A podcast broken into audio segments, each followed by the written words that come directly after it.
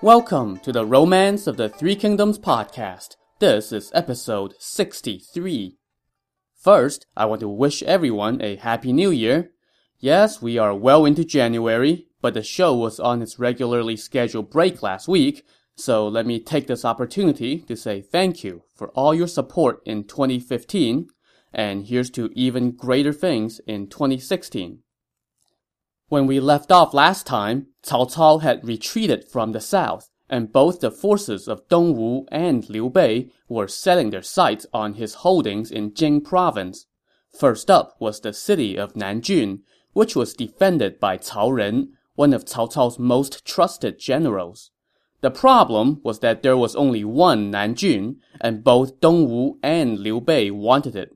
Zhou Yu, the commander of the Dongwu forces, reached an agreement with Liu Bei that Dongwu would get first crack at the city. If Dongwu could not take it, then Liu Bei was free to try. Of course, Zhou Yu only agreed to this because he figured taking the city would be easy and that Liu Bei would never even get the chance to try. Unfortunately for Zhou Yu, it turned out to be a little tougher than he thought. While he was stalled outside Nanjun, Zhou Yu got more bad news he had sent one of his top generals, Gan Ning, to attack the nearby city of Yiling so as to isolate Nanjun. Gan Ning took Yiling easily enough, but then he was trapped inside that city by enemy reinforcements. When word of this reached Zhou Yu, he wanted to go rescue Gan Ning, but he was also worried about the enemy inside Nanjun taking advantage of his absence and attacking while his back was turned. At this point, one of his officers, Lu Meng, boldly stepped forward and volunteered a fellow officer for the task of holding down the fort. We can leave General Ling Tong in charge here, Lu Meng said. Then I will serve as the vanguard of the relief force, while you, commander, follow with the main army. We will be victorious within ten days. General Ling, are you willing to assume my post here? Zhou Yu asked Ling Tong. For ten days, yes. Beyond ten days, I dare not, Ling Tong answered. Well, Ling Tong did not exactly sound like he was brimming with confidence, but it was good enough for Zhou Yu. He left Ling Tong with about 10,000 troops to defend the camp outside Nanjun, and then set off with the main army toward Yiling. Along the way, Lu Meng offered up another idea. There is a back road to the south of Yiling that easily connects to Nanjun, he said. We should send 500 soldiers there to cut down trees and block that path. When the enemy is defeated, they will flee in that direction. When their path is blocked by the trees, they will abandon their horses and continue on foot. And then their horses will be ours. Zhou Yu agreed and sent some troops to carry out this plan. When the main army arrived at Yiling, Zhou Yu tasked the general Zhou Tai with fighting through the ring of enemy troops around the city to deliver word of their arrival to their comrades inside. Wielding his blade, Zhou Tai galloped into the fray and slashed his way to the foot of the city, where Gan Ning came out to meet him. Once Zhou Tai briefed him, Gan Ning immediately ordered his troops to pack up eat a full meal, and prepared to storm out of the city in a coordinated attack. On the other side of the lines, Cao Hong and Niu Jin, the generals in charge of the forces surrounding Yiling, saw that Zhou Yu had brought reinforcements, so they sent word to their commander Cao Ren in Nanjun and then braced for battle. It did not take long for the battle to commence, as soon as Zhou Yu's reinforcements arrived on the scene, the two sides collided, and the Dongwu forces trapped inside the city also charged out. Sandwiched by the enemy, Cao Hong and company could not hold their ground and soon fled. And just as Lu Meng had predicted, they took the back road, where they promptly ran into the roadblock that Zhou Yu had set up, forcing them to abandon their horses. Just like that, the Dongwu troops got 500 horses virtually gift-wrapped. Zhou Yu was not content to merely capture horses, though. He gave chase in the direction of Nanjun until he ran smack into Cao Ren, who was leading a force to come help his comrades. The two sides slugged it out until it got dark, and both armies called it a day. After retreating back inside Nanjun, Cao Ren assembled his staff to discuss their next move. We have lost Yiling, Cao Hong said. The situation is dire. Why don't we open the secret strategy that the prime minister had left for us to see how we can get out of this? My thoughts exactly, Cao Ren said. He then opened the secret message that Cao Cao had left with him before returning to the capital. Whatever was in that message cheered him up instantly, and he sent out orders for his men to start making breakfast at 3 a.m. and that at first light they were to abandon the city while leaving its walls lined with their banners to keep up appearances. In the Dongwu camp outside the city, Zhou Yu had returned after rescuing Gan Ning. Around dawn, he saw enemy troops streaming out of the city through three of the four gates. Zhou Yu went up to his command perch to take a look from on high, and he noticed that the defensive walls were only lined with flags, not soldiers. He also noticed that the enemy soldiers running out of the city had bundles strapped around their waists. This suggested to him that Cao Ren and his men were preparing to travel, so it looked like they were abandoning the city for real. So Zhou Yu deployed his forces in two detachments, one on each flank. The order was that as long as the troops in front were winning, the army was to keep advancing until it heard the gong he put the veteran general Cheng Pu in charge of the rear, while Zhou Yu himself led the force in front to attack the city. When the war drums sounded, Cao Hong rode out from the enemy lines to challenge for battle. On Dongwu side, the general Han Dang rode out to meet him. After they fought for about 30 bouts, Cao Hong turned and fell back in defeat. At that point, Cao Ren himself came out to fight, and he was met by the general Zhou Tai. After a dozen bouts or so, Cao Ren also turned and ran, and his lines fell into disarray. Zhou Yu then ordered his flanks to sweep in, and they routed Cao Ren's troops. With his army gaining the upper hand, Zhou Yu led his men and charged all the way to the foot of the city. Cao Ren and his defeated forces did not dare to enter the city with the enemy hot on their tail, so they fled toward the northwest instead. A couple of the Dongwu generals led the front column in pursuit. As for Zhou Yu, he saw that the city gates were left wide open, with nary a soul on the city walls. Basically, the city was being handed to him on a silver platter. So he ordered his forces to storm in. Zhou Yu himself rode in right behind the first few dozen riders. But there was a catch. Cao Ren did not actually abandon the city. There were archers hiding all around the city wall, waiting for the Dongwu troops to come in. As soon as Zhou Yu entered, a signal sounded, and arrows began to rain down on him and his men. At the same time, the first group that had stormed into the city discovered that the ground was booby-trapped as well, as they fell into some deep pits. Zhou Yu was caught up in the ambush, as he held up his horse and tried to turn around, an arrow struck him in the left side and knocked him off his horse. Now, the troops that Cao Ren had hidden inside the city stormed out to capture him. Fortunately for Zhou Yu, a couple of his officers put up a dogged fight and managed to save him. The rest of the Dongwu forces, however, were not so fortunate. In addition to the enemy troops from inside the city, they were now also under attack by the forces under Cao Ren and Cao Hong, which had pretended to flee in defeat, but now came back on the offensive on two sides. This three-prong attack crushed the Dongwu forces, as countless men trampled each other or fell into pits. The only thing that kept Cao Ren from overrunning them completely was the fact that the general Ling Tong arrived with some backup. Still, it was a good day for Cao Ren as he returned to Nanjun in victory. Thanks to Cao Cao's secret strategy, he had trounced the enemy and wounded their commander. Speaking of which, after the Dongwu forces limped back to camp, the officers helped Zhou Yu back to the main tent and summoned the army surgeon to tend to him. The surgeon removed the arrowhead and put ointment on the wound. However, the pain was intolerable, and Zhou Yu could not eat or drink. This arrow was poisoned, the surgeon said. It will take a long time to heal completely. If the commander gets too worked up, the wound will open up again.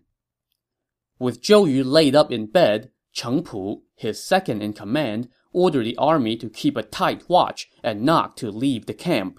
Three days later, Cao Ren sent his general Niu Jin to lead a detachment of troops to outside Dongwu's camp and challenge for battle. Cheng Pu ignored them, even though Niu Jin shouted insults from morning till dusk. The next day, Niu Jin returned, armed with a fresh slew of yo mama jokes, but Cheng Pu ignored him again and did not even let Zhou Yu know so as not to get him all worked up. On the third day, Niu Jin came back again with more insults and declared that he was there to capture Zhou Yu. While Cheng Pu and the other officers were talking amongst themselves about how maybe they should retreat for now, Zhou Yu was of a different mind. Despite his painful wound, he was well aware that the enemy had been coming to pick a fight for the last few days, and yet none of his officers reported this to him. One day, Cao Ren personally led an army to Dongwu's camp, where they beat drums and chanted battle cries, daring Dongwu to come out to meet them. Still, Cheng Pu told his men to stand down. At this point, though, Zhou Yu summoned his officers and asked what the ruckus was all about. Our troops are running drills, they told him. Why do you lie to me? Zhou Yu said angrily. I already know that Cao Ren's troops have been coming to our camp to insult us. General Cheng, since you are helping me to command the army, why have you not done anything? Commander, the surgeon has said that you must not get too worked up because of your wound. That is why I have not told you about the enemy challenging us to battle, Cheng Pu answered. Gentlemen, if you do not want to fight, then what do you intend to do? Zhou Yu asked. We were thinking that we should return to the Southlands for now and wait for your injury to heal before trying again, Cheng Pu told him. When he heard this, Zhou Yu sprang to his feet and stood up on the bed. A man who has been paid by his lord should rejoice at the prospect of dying on the battlefield and being carried back wrapped in the hide of his horse. How can important state matters be put aside because of me? At that, Zhou Yu donned his armor and hopped on his horse, which stunned all of his officers. Zhou Yu then led a few hundred riders out of the camp. Across the way, Cao Ren's troops were already lined up in battle formation. Sitting on a horse under his banner, Cao Ren waved his whip and cursed Zhou Yu, not knowing that Zhou Yu was heading his way. Zhou Yu, you baby! You must have died in your cradle, never daring to set your sight on my soldiers again! Before the last of these words had left Cao Ren's lips, though, Zhou Yu rode out from among his entourage and answered, Cao Ren, you scum! Do you see Zhou Yu? The sight of Zhou Yu startled Cao Ren's troops, but Cao Ren quickly recovered and told his men to hurl insults at Zhou Yu as fast as they could and as loud as they could. They did as he commanded, and Zhou Yu was fuming. He sent the general Pan Zhang out to give battle, but before a single blow was exchanged, Zhou Yu suddenly let out a loud cry, spat up blood, and fell off his horse. Seeing the enemy commander fall off his horse, Cao Ren's troops charged forward. The Dongwu forces met them head on, and the two sides scrummed. Zhou Yu's officers managed to drag him back to his tent, and Cheng Pu went to see how he was doing. Apparently, he was not doing well, because soon loud wails could be heard from his tent, and word quickly spread through the Dongwu camp that Zhou Yu's wound had reopened and that he had died. The entire camp went into mourning. Inside the city of Nanjun, Cao Ren was just talking with his staff about their next step when his men reported that a dozen or so soldiers from the Dongwu camp had come to surrender. Two of these guys used to be soldiers in Cao Cao's army who were taken prisoner by Dongwu in previous battles. Cao Ren immediately summoned them to ask why they had come. Zhou Yu's wound reopened today on the battlefield, the defectors told him. He died upon returning to camp. All of his officers are in mourning. that Cheng Pu has often treated us with contempt, so we are defecting and reporting this news to you. Cao Ren could not have been happier. He and his staff immediately decided that they would raid the Dongwu camp that night, take Zhou Yu's body, cut off his head, and send it to the capital, just to rub it in. The general Niu Jin was to lead the vanguard, while Cao Ren headed up the middle of the army, and Cao Hong brought up the rear. They took most of their men on the raid, leaving just a token force to hold down the city. This raiding party set out shortly after 7 o'clock that night and headed straight toward Dongwu's camp. When they arrived, however, they did not see a single person. There were only flags and spears that had been put up for appearances. Uh-oh, this doesn't look good. This doesn't look good at all. And indeed, it was not. Before Cao Ren's troops could turn around, explosives went off on every side, followed by Dongwu forces swarming in. Cao Ren's soldiers were routed and scattered, and the front and rear of his army could not help each other. Cao Ren himself managed to escape the swarm with a dozen riders, and they soon ran into Cao Hong, who was also running away, so they joined forces and ran away together. They ran and ran and ran until about 5 a.m. They were almost back to Nanjun, but suddenly, a drum sounded, and another detachment of troops stormed out. They were led by the Dongwu general Ling Tong, and they took another chunk out of Cao Ren's troops. Cao Ren and what remained of his forces ran again. Along the way, they came across another ambush, this one led by the general Gan Ning. After this, Cao Ren did not dare to try to return to Nanjun. Instead, he turned toward the main road to the city of Xiangyang. The Dongwu troops gave chase for a while before calling it a night. So as you may have figured out, Zhou Yu was not so dead after all. The whole blood-spitting and falling off his horse spiel was just an act, and he had his men spread rumors that he had died and sent the fake defectors to lure Cao Ren into his trap. Quite satisfied at how well his scheme turned out, Zhou Yu now led his victorious troops to Nanjun, a city that was now basically undefended and ready for the taking. But wait, what the heck is this? When they got to the foot of the city, they saw that the walls were now lined with banners, but they were not banners that belonged to Cao Ren or Dongwu. From the defense tower, a general called down to Zhou Yu. Commander, my apologies. On our Director General's command, I have already taken this city. I am Zhao Yun. Well, so it seems that Zhuge Liang and Liu Bei had been watching and waiting this whole time, and when the opportunity presented itself, or should we say when Zhou Yu's hard work had created the opportunity, they pounced and stole Nanjun right out from under him. Not surprisingly, Zhou Yu was pretty ticked off. He ordered his men to lay siege to the city, but they were greeted with a torrent of arrows and had to fall back, so Zhou Yu decided to go back to camp to contemplate his next move. Once back at camp, he decided that he'll worry about Nanjun later.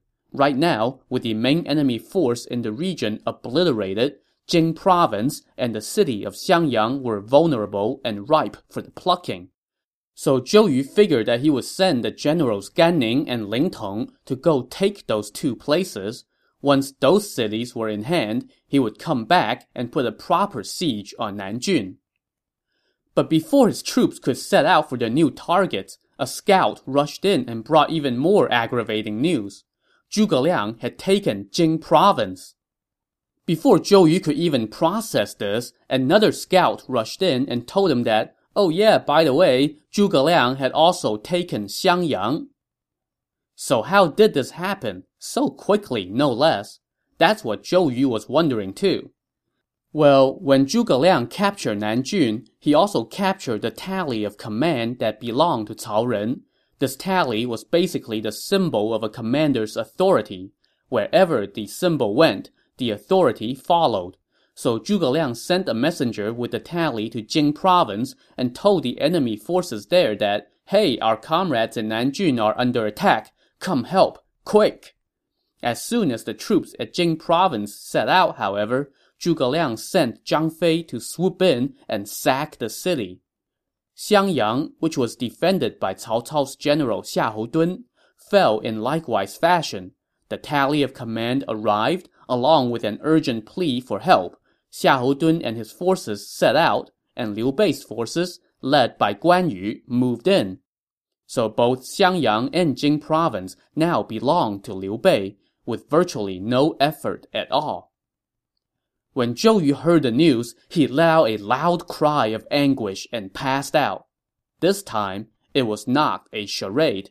His arrow wound reopened for real. When he eventually came to, his officers tried to calm him down, but Zhou Yu was like, I am perfectly calm.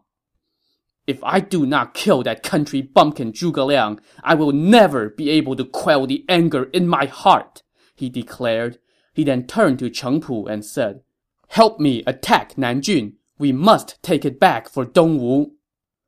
Just then, though, Zhou Yu's friend Lu Su arrived. I was just about to mobilize our troops to settle things with Liu Bei and Zhuge Liang and retake Nanjun, Zhou Yu told him. My friend, I am glad you are here to help me. But Lu Su was being a total wet blanket. You must not, he said. Right now we are in a standoff against Cao Cao, and the outcome is uncertain. Our lord has not been able to sack the city of Hefei. If we start squabbling with Liu Bei and Cao Cao takes advantage and attacks us, our situation would be dire. Besides, Liu Bei used to be on good terms with Cao Cao. If we push him too hard, he might just surrender the city to Cao Cao and join him in attacking Dongwu. What would we do then? But we were the ones who devised the strategy and lost troops, money, and grain for this city, Zhou Yu said. And yet, those opportunists have stolen it from us. Is that not despicable? My friend, be patient for now, Lu Su said. Let me go see Liu Bei and reason with him. If I cannot convince him, then we can resort to arms. All the other officers chimed in in agreement, so Zhou Yu relented and sent Lu Su to go reason with Liu Bei. Lu Su and an attendant went to the foot of Nanjun and asked to be let in. Zhao Yun came out to see what he wanted. Lu Su said that he was there to see Liu Bei, but Zhao Yun told him that Liu Bei and Zhuge Liang were both in Jing province at the moment, so Lu Su headed there instead. When he arrived at Jing province, Lu Su noticed how orderly the flags and troops along the city walls were and could not help but silently admire Zhuge Liang. When word went into the city that Lu Su was waiting outside, the gates swung open, and Zhuge Liang welcomed in Lu Su. They greeted each other, sat down, and tea was served. After these pleasantries, Lu Su got down to business. My master, as well as Commander Zhou, sent me here to convey the following to the imperial uncle. Previously, when Cao Cao marched his massive army this way, although he said he was coming for the southlands, he was really coming for the imperial uncle. Fortunately, Dongwu defeated Cao Cao and saved Lord Liu. Therefore, the territories of Jing province should belong to Dongwu. And yet, the imperial uncle has used an underhanded move to steal these territories, causing the southlands to lose money, grains, and troops for nothing, while he reaps the benefits. How can that be justified? So it sounds like Lu Su had a pretty decent case, but Zhuge Liang did not think so. My friend, you are an enlightened scholar, so why do you speak such words? Zhuge Liang said. As the saying goes, all things eventually return to their rightful owners. Jing province has never belonged to Dongwu. It was Liu Biao's territory. My lord is Liu Biao's kinsman. Even though Liu Biao is dead, his son Liu Qi is still alive. What is unjustified about an uncle helping his nephew to recapture his father's territory? Well, it's one thing if Jing province is really being held by Liu Qi, Lu Su retorted. but right now, Liu Qi is at Jiangxia, not here. Ah, do you wish to see Liu Qi? Zhuge Liang asked. He then turned to the attendants and said, Please ask the young master to join us. Momentarily, Liu Qi came out from behind a screen, propped up by two servants. I am too sick to welcome you properly.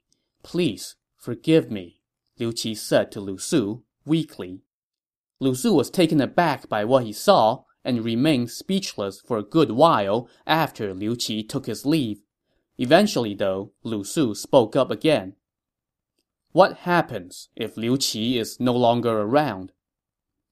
As long as the young master is around, we will help him defend Jing province, Zhuge Liang answered. If that should change, then we will talk about it. Lu Su, though, wanted a little more than that. If he is not around, then the territory must be returned to Dongwu, he pressed. You are quite right, Zhuge Liang said. With this point sort of settled, Zhuge Liang threw a banquet to welcome Lu Su. After that, Lu Su took his leave. When Lu Su returned to camp and told Zhou Yu what happened, Zhou Yu said, Liu Qi is still young. How can we wait for him to die? When will we ever get Jing province back? Commander, do not worry, Lu Su assured him. I personally guarantee that I will get Jing province back for Dongwu. What do you mean? From what I can tell, that Liu Qi must have overindulged in wine and women. He is gravely ill. He looks frail, struggles for breath, and coughs up blood. He will be dead within half a year. Then Liu Bei will have no more excuses when we go demand the return of Jing province.